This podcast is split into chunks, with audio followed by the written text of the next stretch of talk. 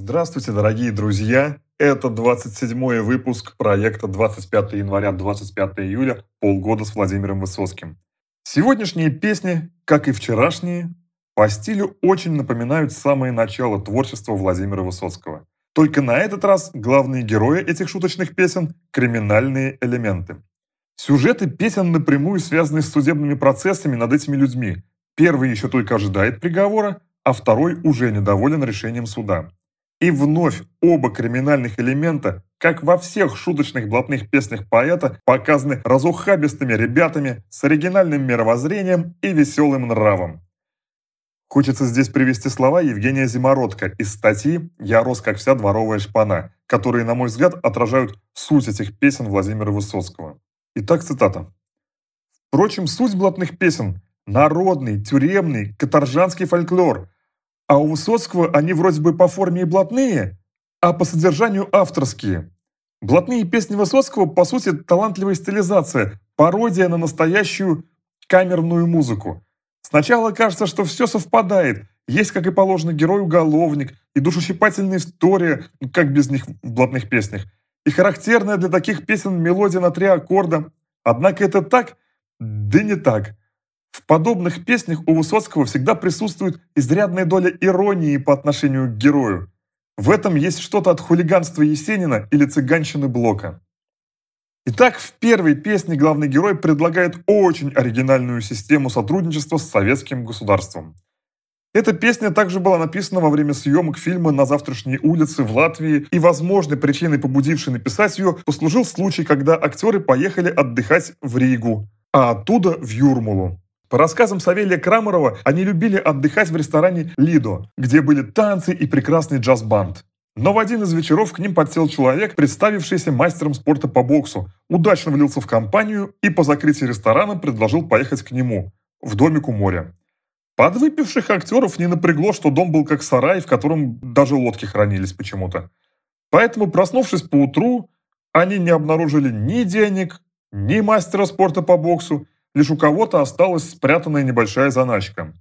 И тут они заметили на пляже играющих в преферанс парней.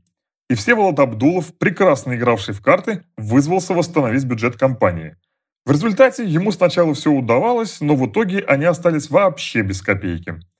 Обратим внимание, что главный герой собирает все штампы, которые существовали в головах советских граждан о жизни в буржуазном западном обществе и особенно о жизни в Монте-Карло. Коктейли, джаз-банд – это некие мифические символы о жизни там для трудящихся СССР. Так же, как сами иностранцы из капстран ассоциировались исключительно с джинсами и жвачкой.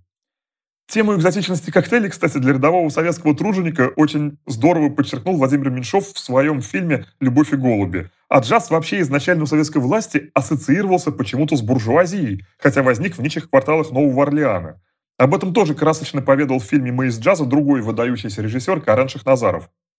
Вообще Монте-Карло, как и все государство Монако, был одним из самых главных символов, отражающих всю гнилостность буржуазного общества и очень активно использовалось в пропагандистских агитационных целях советским государством.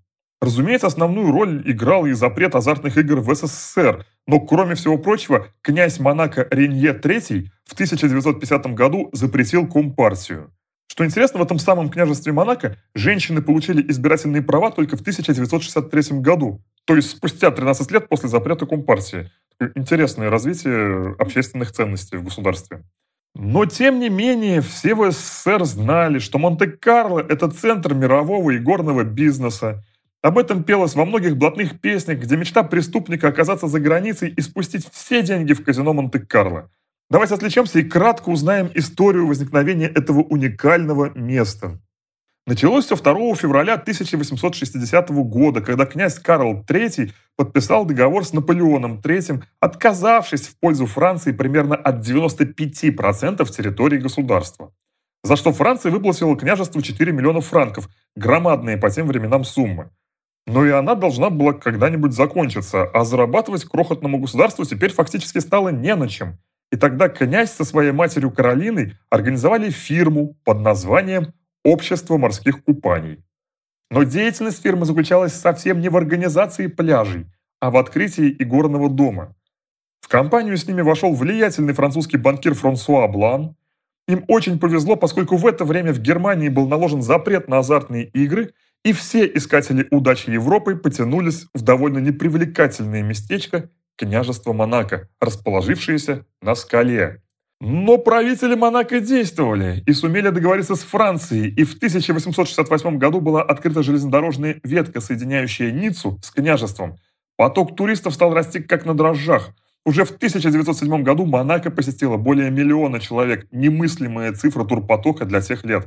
Благодаря этому громадными темпами стала развиваться инфраструктура, гостиницы, рестораны, а также стало расти население княжества, которое в итоге на сегодняшний день стало обладать самой большой плотностью в мире. 18 679 человек на квадратный километр, что более чем в два раза больше, чем у находящегося на втором месте Сингапура. Почти в 350 раз выше средней плотности на Земле, больше, чем в 2000 раз больше плотности населения в России – и в 9339,5 раз больше находящейся на последнем месте по этому показателю Монголии.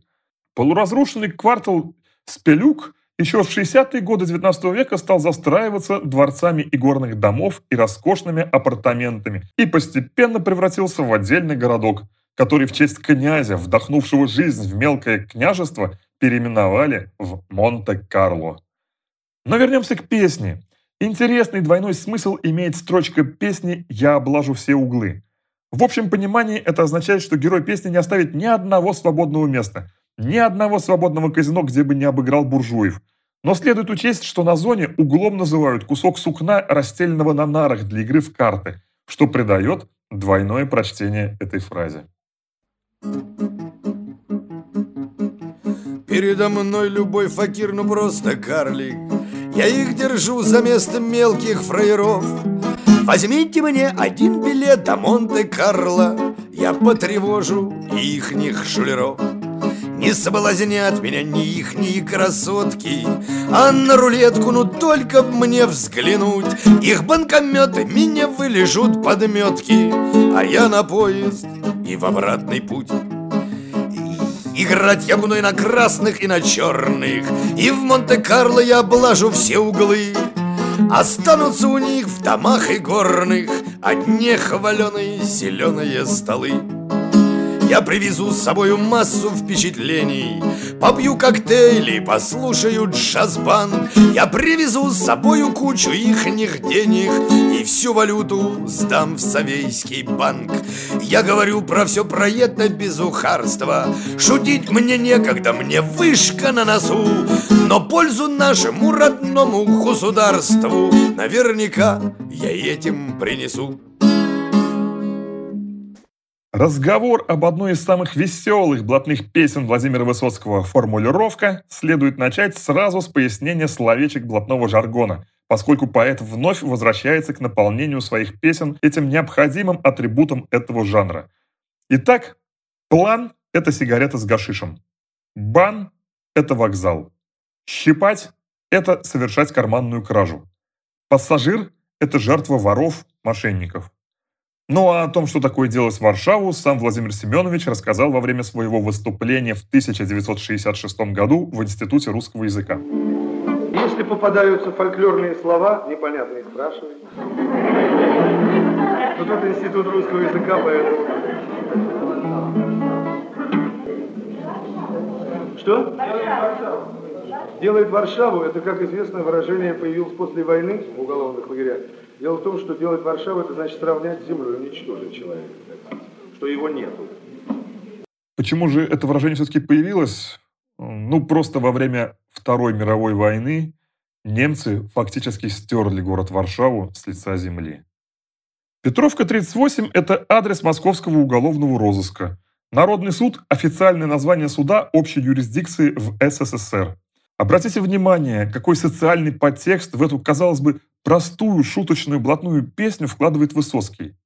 Зачем нам врут народный суд, народа я не видел. И вообще, Высоцкий часто высмеивал в своих произведениях расхождение между названием и содержанием в СССР. Знаете, как вот, например, обращать дорогие товарищи. Сейчас будем разбирать личные дела. Каким же дорогим товарищам, значит, они не совсем, в общем... Тут есть два слова прекрасных. Дорогие, да еще товарищи, понимаете? А мы совсем забыли, что это значит, и просто как формально говорим. Дорогой товарищ, вы арестованы. Разве так... Ну, что это? А мне остается лишь, как и главному герою этой песни, сказать вам спасибо за внимание. Именно так Никита Сергеевич Хрущев заканчивал почти все свои выступления. Кстати, эту песню мы предлагаем вам прослушать в записи, сделанной на студии Михаила Шемякина, а песню «Передо мной любой факир, ну просто карлик» в записи Константина Мустафиди.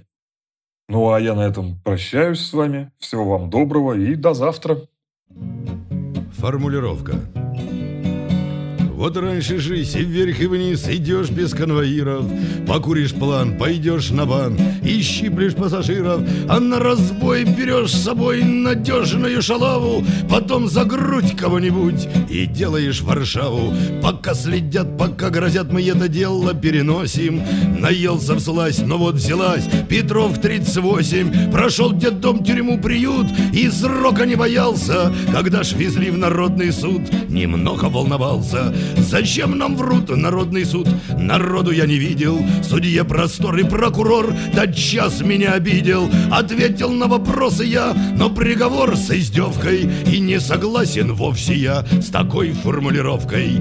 Не отрицаю я вины, не в первый раз садился, но написали, что с людьми я грубо обходился. Неправда, тихо подойдешь, попросишь сто рублевку, причем тут нож, причем грабеж, меняй формулировку. Эх, был бы зал, я пречь сказал, товарищи родные, зачем пенять, ведь вы меня кормили и поили, мне каждый деньги отдавал, без слез, угроз и крови. Огромное спасибо вам за все на добром слове. И этот зал мне б хлопать стал, и я, прервав рыдание, им тихим голосом сказал спасибо за внимание. Ну, правда ведь, неправда ведь, что я грабитель ловкой, как людям мне в глаза смотреть с такой формулировкой.